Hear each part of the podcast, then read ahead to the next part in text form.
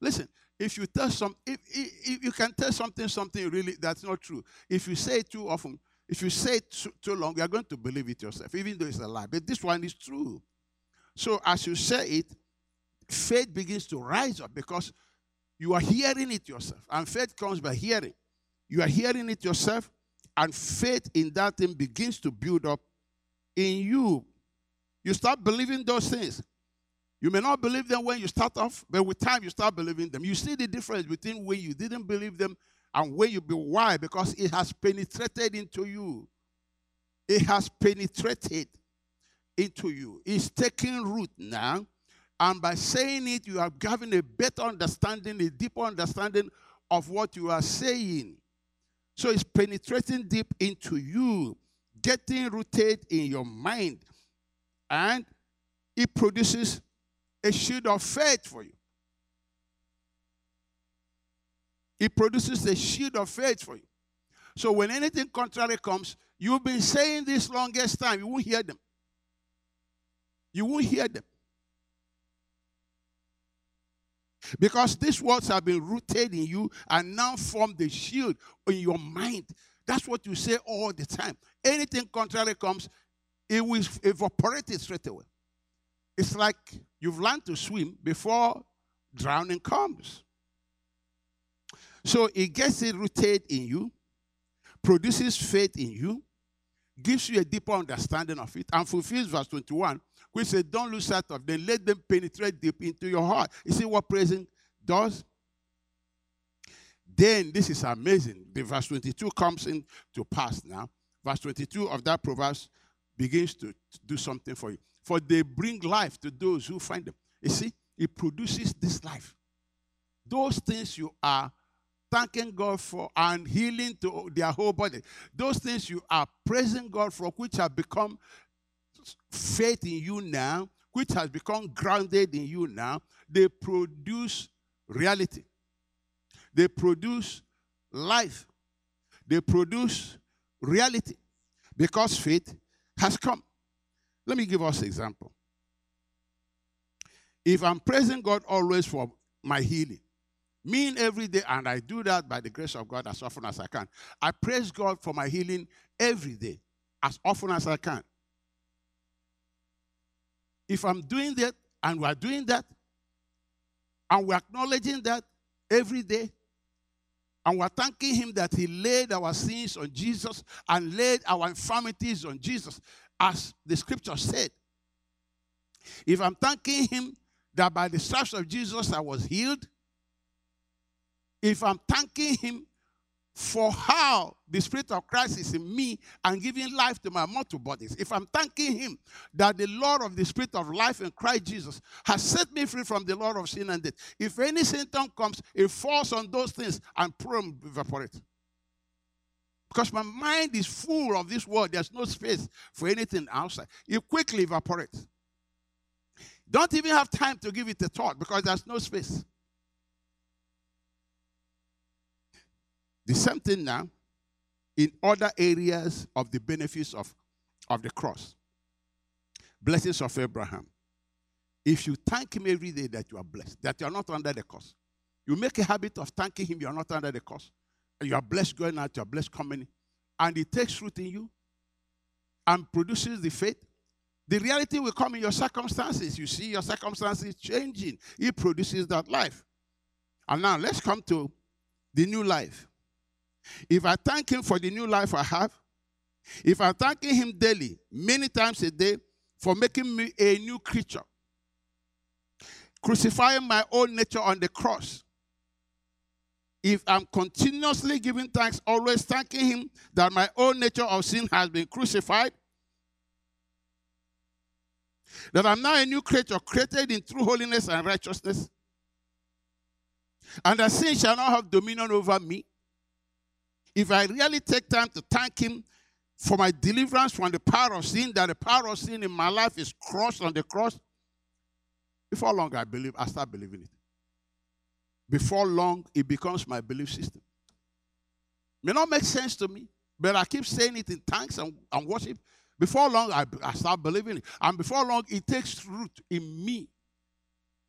The Spirit of God begins to give me a revelation of what I'm saying. It begins to be rooted in me. Guess what happens? It produces this life. It produces, the Bible says if you find it, it becomes life. It produces the spirit life. Because the seed has been sown in me and I've watered it and it's producing. John describes it this way the result the word of God produces. In 1 John 1, verse 1, that which was from the beginning, which is the word, which you have heard, you see, you say it and you hear it. You praise God and you hear it, which we have seen with our eyes, it begins to be real. It begins to be reality, which we have looked upon. You see the result in real life, and our hands have handled of the word of life. It produces as you have heard it, as you say it from your own mouth. See, Paul, there was a time Paul did not know Jesus well. And he said so. And it affected his life. Because you see, until you believe the truth, it won't, work. It won't work. Jesus said, only believe, and you see the glory of the word of God. See the glory of the new life. You see the glory of your healing, glory of your deliverance. It's, it's important that we understand this. And so, because Paul did not know Jesus, he knew Jesus from his natural point of view, from his wisdom. And that's not how you know Jesus. Jesus said, Flesh and blood cannot reveal me to you. You can't know me by human wisdom. Only my Father, only the Holy Spirit. Look at Paul. He did not realize he was a new creature. Didn't really make any much impression on him. Like it stays with many Christians today. All this, uh, you know, if any man is in Christ, all things are passed away. It's just what we say. In Galatians 1 15 to 16, something happened to Paul. Something changed. In Galatians 1 15 to 16. But even before I was born, God chose me and called me by his marvelous grace. Then he pleased him to reveal, see what I'm talking about? To reveal his son to me. To reveal his son to me so that I will proclaim the good news now about Jesus to the Gentiles. It pleased God to reveal his son to me.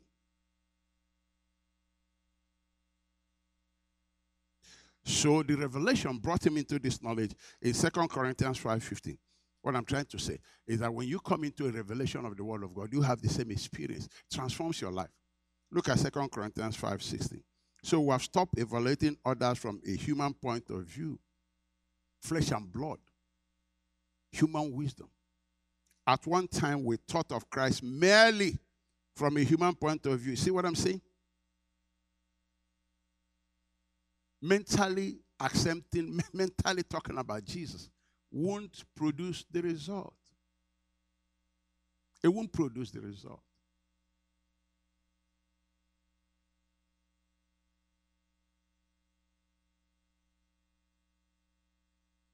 He says, How differently we know him now. There's a difference now.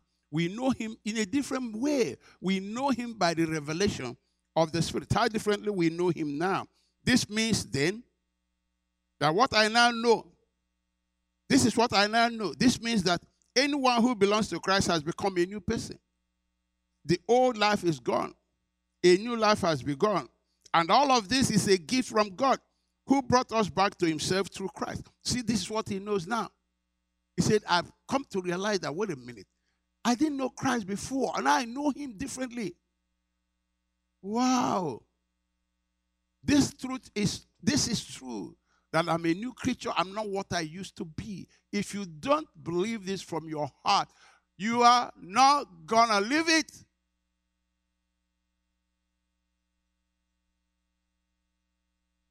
You can say dance about it, may not know it. You may not know it. Because to, to, the proof that you know it is that it's manifested, it's producing life. The proof that you know it is that it is producing reality.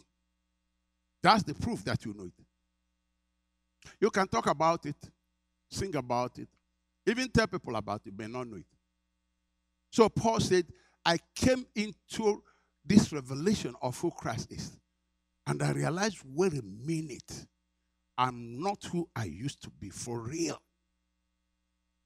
And so when he began to understand what Jesus did for, for him, he realized that Jesus did do this for everybody. I want to show you how he changed his life. He came into living the spirit life simply because he came into revelation and faith arose in him. And you can see what, what the, the reality he produced in him. So it's not just talk and talk, dance about it. But where is this fruit? Where is the fruit? Of, if the seed is there, where is the fruit? Where is the fruit? If the word is there, the seed of God, where is the fruit? I want to show you the fruit of this thing he has come to know. He has come to believe. So when he began to realize that, wait a minute, that Jesus really died for the whole world. And that if anyone be in Christ, anybody in him is a new creature. Something happened to him.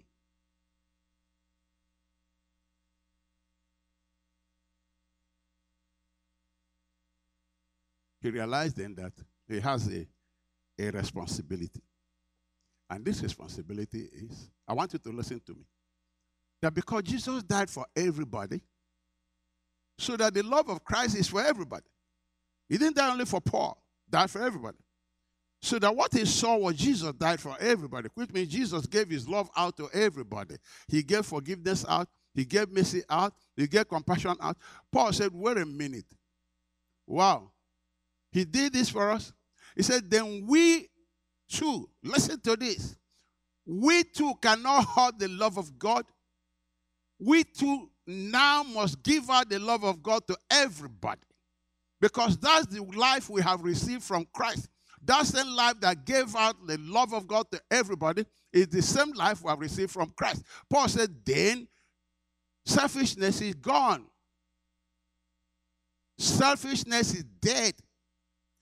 Because now the life that Jesus had, which he transferred to me, he gave me, gave love to everybody. He died for everybody. So I'm obligated now to live that life. And the way I live it is to give his life out to everybody, everybody. So I'm no more thinking of myself like he was not. He was thinking of everybody else. You see how that changed his life. And number two, he fell in love with, with Jesus. Now let, us read it. Second Corinthians 5:14. Now he has come to know Jesus. Now he has come to realize who he is. Now faith has arisen. Look at what happened here. Second Corinthians 5:14. Either way, Christ's love controls me. You see? He said, because the life I received is the, his love, is his love. So that love is what works in me now. I'm a new creature. I'm not Paul I used to be. This love gives love for everybody. So the same love the love of Christ, the life of Christ makes me give love to everybody. It controls everything I do. That's the spirit life. It controls everything I do. Look at what he said. Either way, Christ's love controls us since we believe. Remember that when you praise him, the word penetrates you, faith will come. And when faith comes like this, it will produce life. Since we believe that Christ died for all, Christ died for all, died for everybody, not just for me, but for everybody. We also believe that we, we all die to our own life. So that the only thing left now is that life of Christ, that life of love is what we live, which means we become agents of His love, and His love is for everybody now. He died for everyone so that those who receive his new life will no longer live for themselves. Exactly what he said. Those who receive this new life are, are going to live the same life that made Jesus give his life for everybody. So that when you go, you give your life for everybody too. You release the love of God to everybody too. Selfishness dies.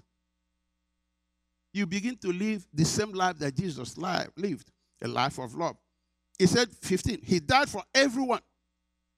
He died for everyone. He gave his love to everyone. So that the Christian gives his, the same love he has received, the same life he has received to everyone.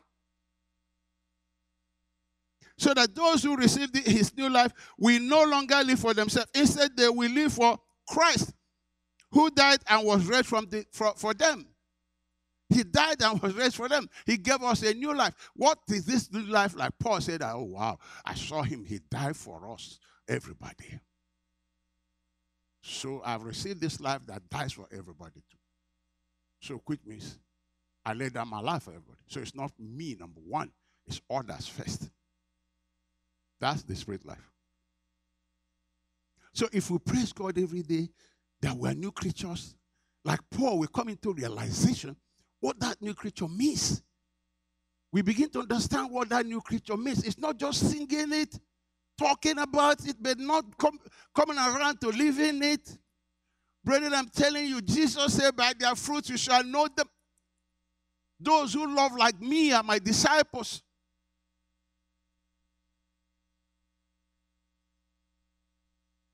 So if I come to understand, I have a revelation of the life I have received because I thank Him every day for it, and the, the truth is being rooted in me, and I realize, wait a minute, He died for everybody, including those who are so called enemies.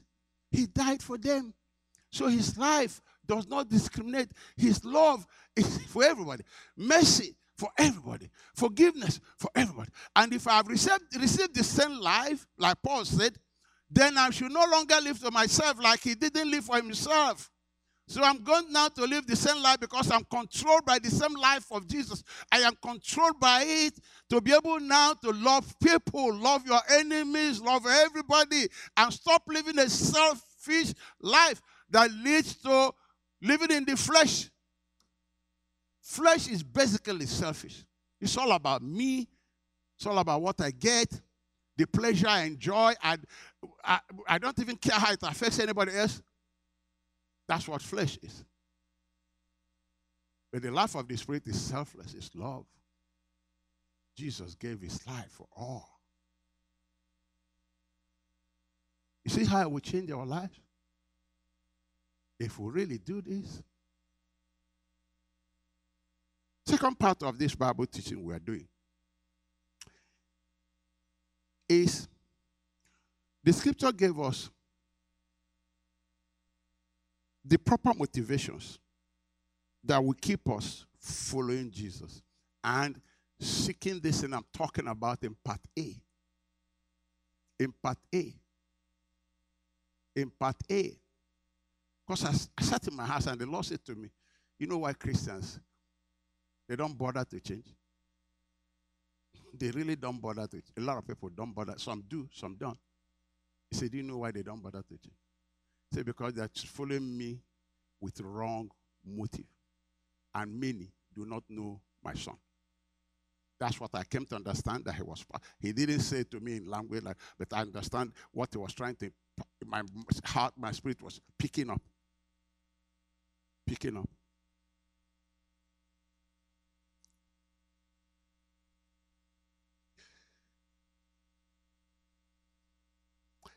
If we have the same motive that the world has, if we are motivated by the same thing that motivates the world in our relationship with Jesus Christ, the thing that motivates the world is earthly values, earthly riches, earthly gains. They don't know God, so they don't know anybody. So the only thing that motivates them is earthly values, earthly riches. If we are motivated by the same thing that motivates them and satisfies them, we will not be interested in spiritual things. Even though we go to church, will not be interested in spiritual things. Will not be sufficiently invested in, in the kingdom of God because we have been satisfied with the things of a different kingdom. It's motivated us. We are happy there. I have a job. My children are going to school. All is well. I'm satisfied by the values of this kingdom values of this world, values of a different kingdom. So the values of the kingdom of God don't really count much because, come on, man, I built a house in the village. Are you kidding me? I have a house in America. I have a fat bank account. I have four jobs. My children are doing well. So what are you talking about? What else? Really? And people who have that kind of motivation in life never pursue the things of the kingdom seriously. Because they are satisfied. They're satisfied. And that's why people come to church and they buy toys and buy games for their children right in church. Because they, th- they don't pursue the things of the kingdom. They see no value in it. So they have come to be satisfied. After all, I mean, money is coming, man. So let me buy my children games in church. In church.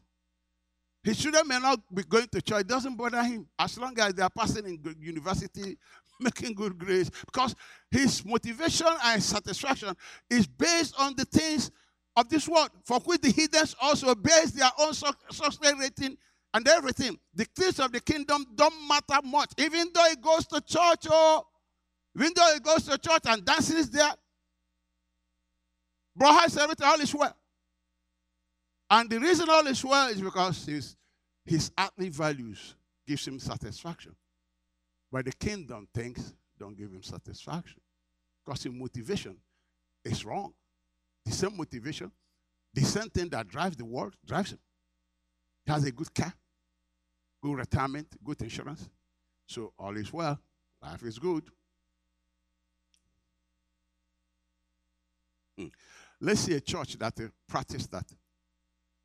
That's why many don't change. Because they don't see why they should. You know, things are good now. What are you talking to me about? studying Bible. what are you talking about? I have four jobs. Do your children go to church? Eh, sometimes you know these children now. really? But you know this one is University of University of this one. They are doing so well. Wonderful. God is good all the time. Does he go to church? Hey, you know, these children now, just they manage them so. Because the kingdom values doesn't have no value at all. At all. It's worldly things. He has measured it as the world measures things. Look at this church here.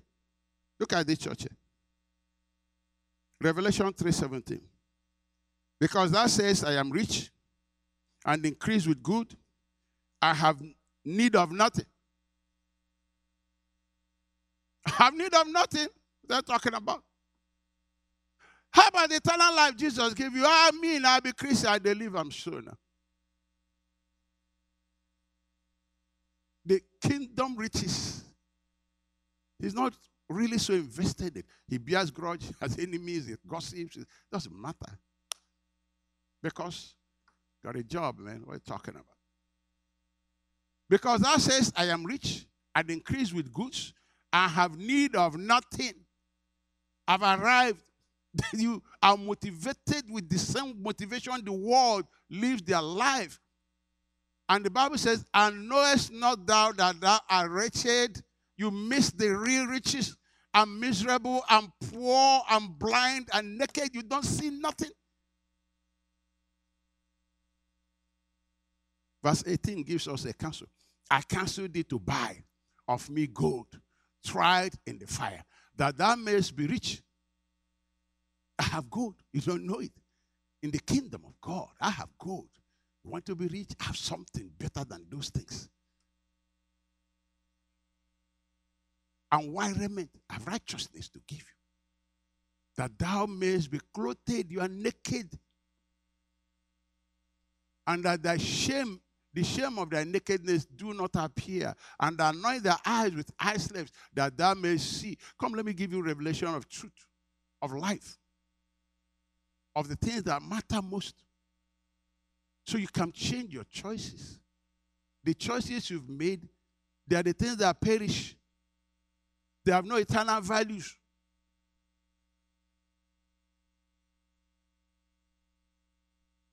Luke chapter 12, verse 16. And he spake a parable unto them, saying, The ground of a certain rich man brought forth plentifully. And he thought within himself, saying, What shall I do? Because I have no room where to bestow my fruits now. He said, This will I do. I will pull down my barns and build greater, and there, will, there I will bestow all my fruits and my goods. 19. And I will say to my soul, Soul, thou hast much goods laid up now for many years. Take thy ease, eat, drink, and be merry. Bible studies, oh, you know, Pastor, I don't have too much time. Ah, no. How about serving in the church? Ah, Pastor. you don't want to serve Jesus. I want to. Let me take the way I can do. Why? I have my satisfaction with worldly stuff. That's why I'm invested. All my time, all everything. That's why I'm invested, Pastor. You have no idea where I'm in, where I really, really am interested. Because that's my motivation for life. I'm following Jesus for them, so he will give me more. Verse 20, 20. But God said unto him, Thou fool, this night thy soul shall be required of thee. Then who shall all those things be which thou hast provided?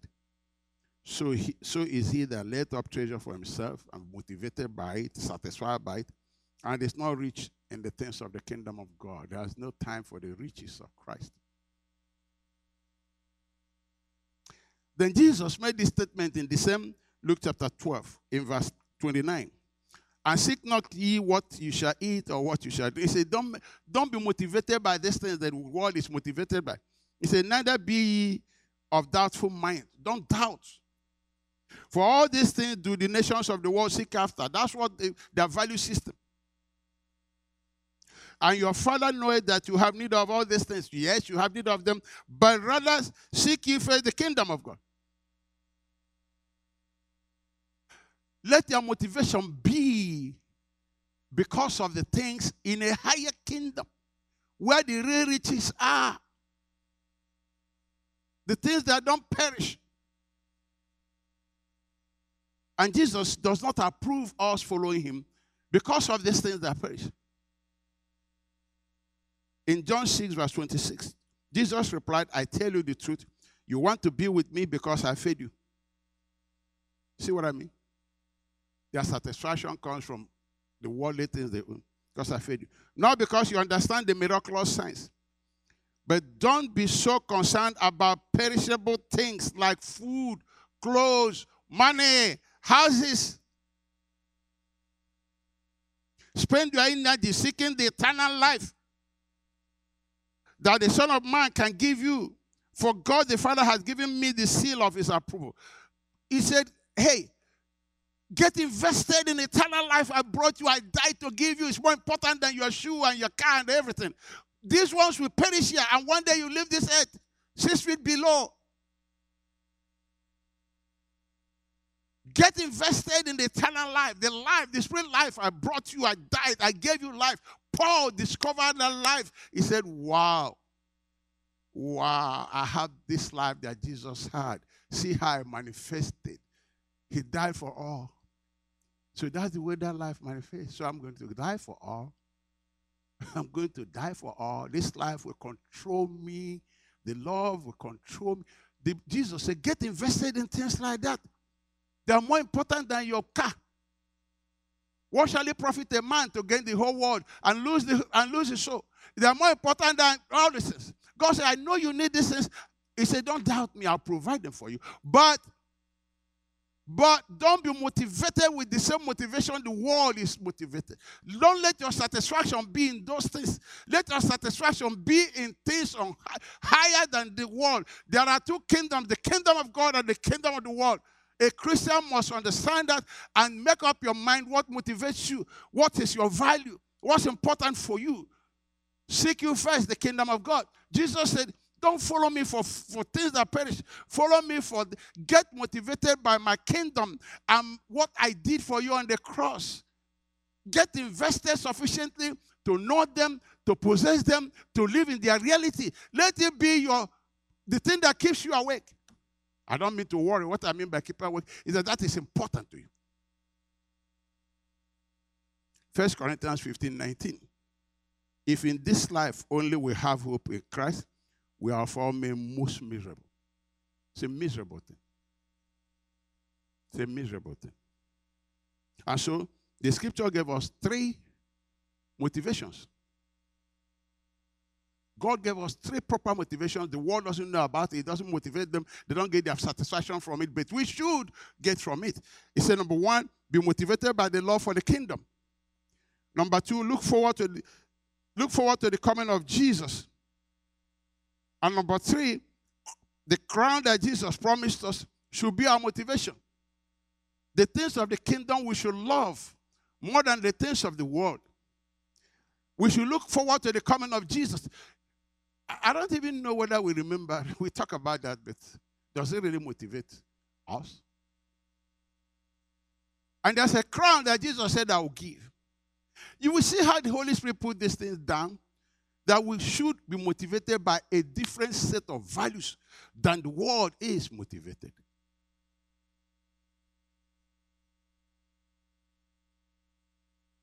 Let's read them. The love for the things of the kingdom. Colossians 3, verse 1. If you then be risen with Christ, seek those things which are above. Oh, really? Yeah, that's what God said. If you are risen with Christ, seek those things which are above, the things in the kingdom, where Christ seated on the right hand of God. Seek the kingdom values. Set your affection on things above, not things on the earth. Church, Christians, whatever, wherever, whatever is your treasure, that's where your heart will be. That's where you invest your time and money. God said, Let this above be your treasure, let, where Jesus is. Let the things of the kingdom, the things of the cross, the new life He gave us, the things He died to provide us. Let it be, let it be our motivation. Let's go for it. Paul said there's nothing to compare in value. Nothing compares in value like knowing Jesus. He understood his values. He said, All these things are dung and they don't value anything anymore. I don't have value for them. This is why I'm, I'm invested. For you are dead and your life is hid with Christ and God. Verse 4 When Christ, who is our life, shall appear, then shall you appear with him in glory. Those are the things that he's talking about now, about the coming of Jesus. Should be a motivation for us in following Jesus. Now, you know, my affection can be on high unless I love Jesus, unless I love He who is there. My affection can be. It can be. Let me tell us a story. Long time ago, University of Edinburgh, there was a female student who hated mathematics. She hated mathematics so much that she made a point of letting people know that she hated that subject. So it was a public knowledge she hated mathematics. Then she fell in love with a man. The man fell in love with her. She loved this man. The man was the best mathematician in the, the campus. Guess what happened? Immediately, the, the girl began to love mathematics. The began to love mathematics. Why? Because the object of her love loves mathematics. You can't love the things on high unless Jesus is the object of your love. Brother, we're not talking about talk. Oh. I'm telling you the real truth. If Jesus becomes your treasure, things on high where he is become your treasure too. What changed this girl? Love for a man. And you know, if you love somebody, you love everything about it. Women know that. If a woman loves you, it loves everybody, your family, your sisters, your mother, your mother becomes her best friend. I'm not a woman, I don't know whether I'm right, but I think so. And how do we find the love of God? Faith John 14. Hearing is love. Hearing is love. Not that we love God, but He loved us and sent his son to be the propitiation for our sins. Beloved, if God so loved us, you see what I'm saying? If you have the seed in you, if God so loved us, we ought also to love one another. If we have this love of God on, in us, we love the same way God loves. You know, it is, it is difficult to convince some Christians that many, some people who go to church, they don't love Jesus. And I want to shock you. They don't even believe in him as such. Their faith in him is on the surface mental thing. But inside of them is another stuff altogether. It's difficult because say, how can you say that? I go to church, I do this, I do that. But the proof is simple. Verse 11. If God so loved us, we ought to love one another like that. Period. If I love God, is the show in the fruit. the fruit is what Paul said. He died for all, so I die for everybody. Period. Love everybody. The Bible says, how can you say you love God when you don't love people you see? It's simple. You know, let, let me tell us a story. It was T.L. Osborn. He went to India to preach. And then, you know, the Muslims challenged him.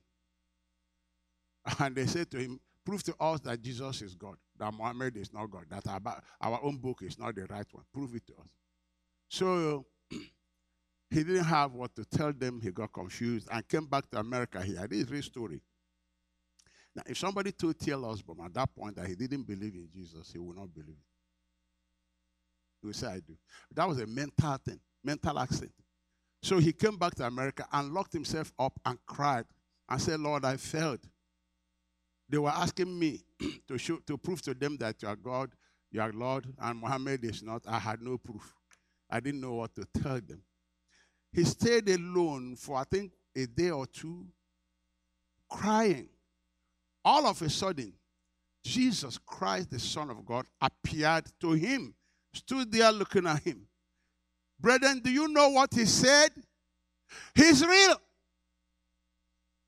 He is real. Quitman, before then, he wasn't real to him. Yeah, he went to preach him. Paul said, when he pleased God to reveal his son to me, that's when I preached. He's real. He's real. I mean, this is somebody who went to preach in an, he was so convinced he went to preach in another nation. And all that Jesus showed him is that he really don't believe that I am, that I exist. That was why. he had no faith in me. So T.L. Osborn packed his things, went back to India.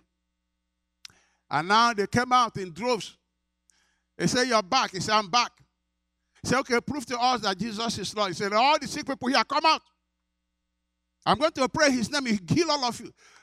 He just simple prayer. There was massive healing, and people were throwing away their Qurans and throwing away everything, and coming to see the living Jesus. Brethren, can this be anybody's experience too? That the Jesus can appear and say, Oh, he's real. I thought you said we believed in him. I thought we said we loved him. Only the Holy Spirit can give us a revelation of who Jesus is. You may not have to see him in a vision. But to see this scripture, hearing his love, not that we love God, but he loved us and sent his son to be the propitiation for us. Only the Holy Spirit can give me and you the revelation of the love of God right there. And that love will make us love Jesus. And then we can love the things on high where he is. The other motivation that he gave us is looking forward to his coming. That's exactly what we read in that scripture that uh, we read before. In uh, Colossians 3, verse 4, when Christ, who is our life, shall appear, then shall you also appear with him in glory. This still motivated the early church so much, so much, the coming back of Jesus Christ. Because Jesus was real to them. It was real to them. So the Bible says we should be motivated by his coming. First John 3 2. Dear friends, we already got them, but he has not yet shown us what we will be like when Christ appears. But we do know that we will be like him, for we will see him as he really is. Now, what does this expecting him to come back do? Look at verse 3. All who have this eager expectation will keep themselves pure just as he is pure. All who have this eager expectation, their motivation is beyond these things that perish. They're focused on the more, more important things that Jesus is coming back. All who have this eager expectation. I don't know how many people who have this eager expectation, who are motivated by his coming back. He said, What they do is they will purify themselves, they will walk to grow in the new life. They will clean up the inside that people don't see. They're not going to be comfortable because, you know, people think I'm good. No, they know they need to walk and purify themselves. All who have this eager expectation. You see what that motivation does. Now, let me tell us something. You know, if you're expecting a lover, I mean, if you're engaged, you're expecting your spouse, to, uh, spouse, spouse. No, it's not. This. Is this spouse? Suitor. Your suitor to come. Thank you, Craig. Your suitor to come. When it's coming, you go and shower. Perfume up. Go to the mirror. Check yourself up. Why? Somebody important to you is coming. A regular visitor comes, you don't go and shower, you don't do anything like that. But when this special person is coming, you go and shower and change and even ask your friends if this is good. And if you're all these girls, they giggle and say, Yeah, it's good though. Tony is coming. Yeah. Then you can change and put some, you know, perfume, some susurubi perfume, you know, just to smell better. You don't do that for regular people. That's what the scripture is saying. If Jesus is of any important value to us and he's what who we say he is, he's coming, say we purify ourselves too. We go shower. Put on our perfume, we purify ourselves and wait for him eagerly. Number three motivation is the promise of his crown that he promised us. Revelation 3:11. Behold, I come quickly. Hold that fast which thou hast, that no man take thy crown. Brethren, you, you, you need to know what this thing means to the first church. This promise of crown, what it means to the first church. That even in resisting temptation, James said this promise will make you resist temptation so you don't miss your crown. Look at it, James 1:12. Blessed is the man who endures temptation. Who endures temptation. For when he has been approved, he will receive the crown of life, which the Lord has promised to those who love him. You see the motivation to resist temptation.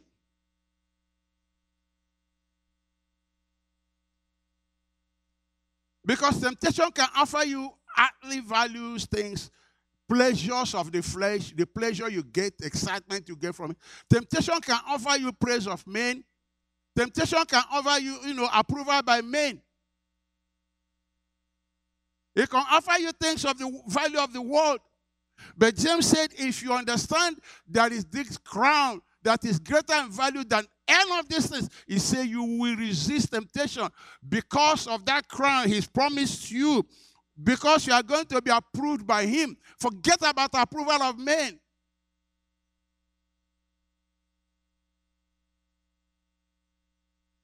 He even talks about church leaders being motivated by that crown as they lead the sheep of God. First Peter 5 3. He said we should not lord it over Christians, neither as being lost over God's heritage, but being ensamples to the flock, to lead them by example. For, and when the chief shepherd shall appear, you shall receive the crown of glory that faded not away. You see, we see how every writer is pointing the church that you need to be motivated by this crown. The promise of that crown should be important to us. That crown is of more value than any pleasure, anything the world can offer us. Paul, 2 Timothy 4 8. Henceforth, there is laid up for me a crown of righteousness. You see what motivated Paul? Crown of righteousness. Quit the Lord, the righteous judge shall give me at that day and not to me only, but unto all them also that love is appearing. Paul was motivated by this crown. The motivations that the scripture prescribes for us to be able to follow Jesus. Motivation of the love of the things of the kingdom, eternal life, the benefits of the cross, motivation of his coming again. Like a lover waits for a, the, the, a lover that is coming. And motivations of the crown that Jesus promised us. These things can keep us and make us resist temptation. Because temptation will offer you something. That's why it's temptation. We offer you something.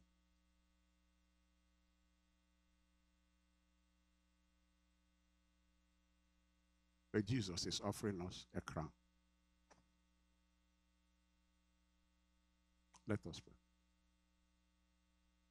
Precious Father, we just want to thank you again because you have laid it out to us living the life of the Spirit.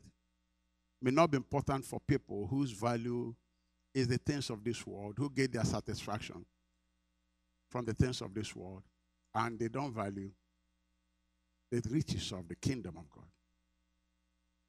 You've told us that we need to be motivated by, by three things. You laid it out all for us. So that we will walk like Paul, press forward, press forward. Even when people don't see us, we are motivated by things of greater value. We are motivated by you, by your coming, by the love of your kingdom, by the crown you promised us. Because one day we leave this earth. And all these things we have that are here, they will no more be ours. Once we close our eyes, we cease to own nothing. It is wisdom to listen to you. Help us to listen to you. So that we will really now be invested sufficiently to be able to live the life of Christ. And not be satisfied because we have cars and jobs and this, and it doesn't matter whether we bear anger, whether we are doing this, gossiping, doesn't really bother us because we're not invested in the kingdom. Help us to change all of that. Thank you, merciful Father. In Jesus' name we pray. Amen.